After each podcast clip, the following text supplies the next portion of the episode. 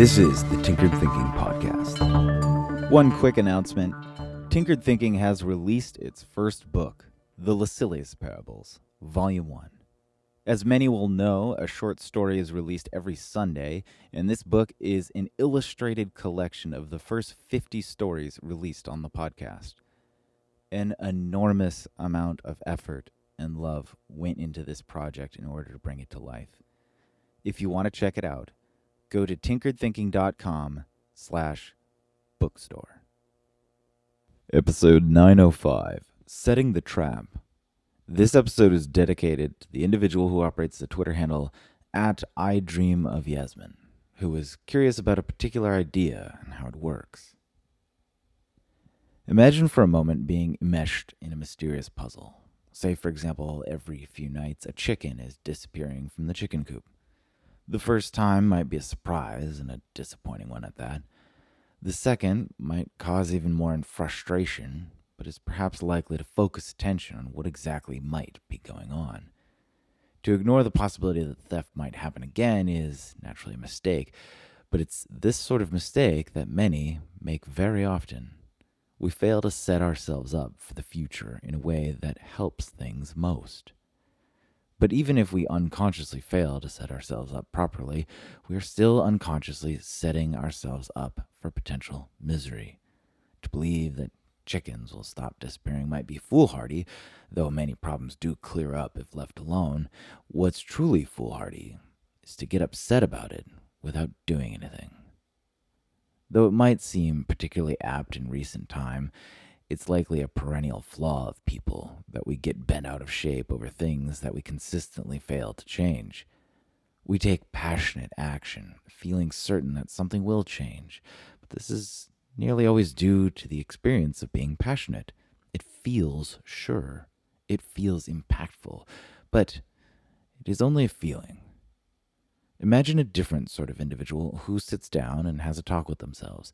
This person decides to take an action to fix a problem, say by reinforcing the chicken coop, but also decides that the likelihood that this solution will actually fix the problem is small, and that it should be no surprise if another chicken goes missing. Most people don't think this way. Most people reinforce the chicken coop and smile in self satisfied glory that they've done something, and that something solves the problem. Often, such misperceived efforts only add fuel to the next emotional fire that erupts when yet again another chicken goes missing. But the individual who doubts the curative powers of their own solution will be unsurprised. We might call this person pessimistic, but when the time comes and another chicken is missing, and this person is calm and ready to further contemplate what the issue might be, does this still smack of pessimism? Or does this hark of a subtle middle road? Most pessimists are hard pressed to even take action in the first place, because action is inherently optimistic. It encases a faith that something new might work. Most, however, take the hope involved in action a bit too far and twist it into a faith that something new will work. But of course, this hope and faith sets up an expectation. An expectation is both mother and father of disappointment. Without expectation, we sidestep disappointment, and without the emotional experience of both, we see things through a lens of calm and peace. Whether we do a good job or a piss poor, mindless one, we set ourselves up for the way we react to the future. Setting ourselves up in a way that'll not just be more pleasant, but also allow for faster progress through a more tempered demeanor requires having an incisive understanding of one's emotions.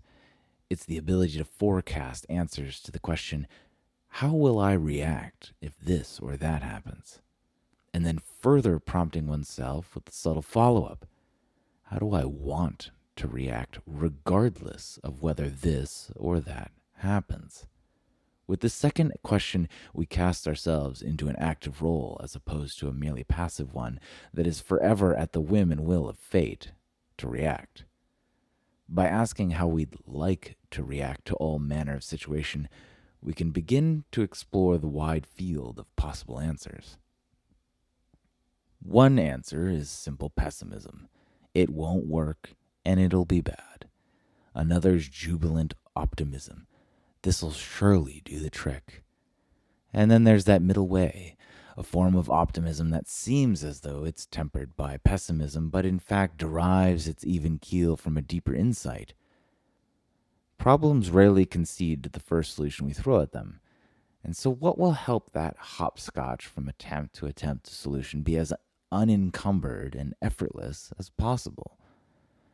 Surely, boisterous emotions don't do much to clear our minds in order to see the details we need to notice to piece together what's really going on. We are best to think of ourselves as traps that we set to be sprung by future circumstance. Some carelessly leave this trap set on a razor's edge, ready to snap at the slightest disturbance. Others, however, recognize who this trap is set for we are a trap set for ourselves. We become caught by our own sprung trap. Those who see this start looking for ways to dismantle the trap as opposed to setting it. But of course, such individuals are quick to find that their initial efforts to dismantle their own trap have not succeeded, and again, anger wells up with surprise. And this is when anger can suddenly collapse into laughter. An individual who is mindful of their mind state can never feed anger for very long, and having decided long before to watch out for such things, can only often just smile at the predicament of being caught once again in one's own trap. It's that smile, that subtle laugh that eases the trap's jaws, and after enough run ins and attempts, slowly, the trap is dismantled and its pieces used to assemble the calm smile of an even temperament.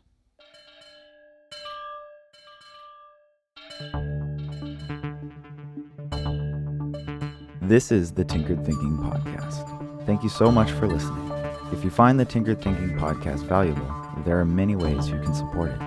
You can review it on iTunes, you can share it on social media with your friends, you can blog about it or discuss it on your own podcast, or you can support it directly and you can do this on the support page at tinkeredthinking.com. Both one time support and monthly subscription support options are available. Thank you for your support of the show. It's listeners like you that make all of this possible. Any feedback or questions are always welcome, so feel free to reach out. And until tomorrow, remember to be careful about the context.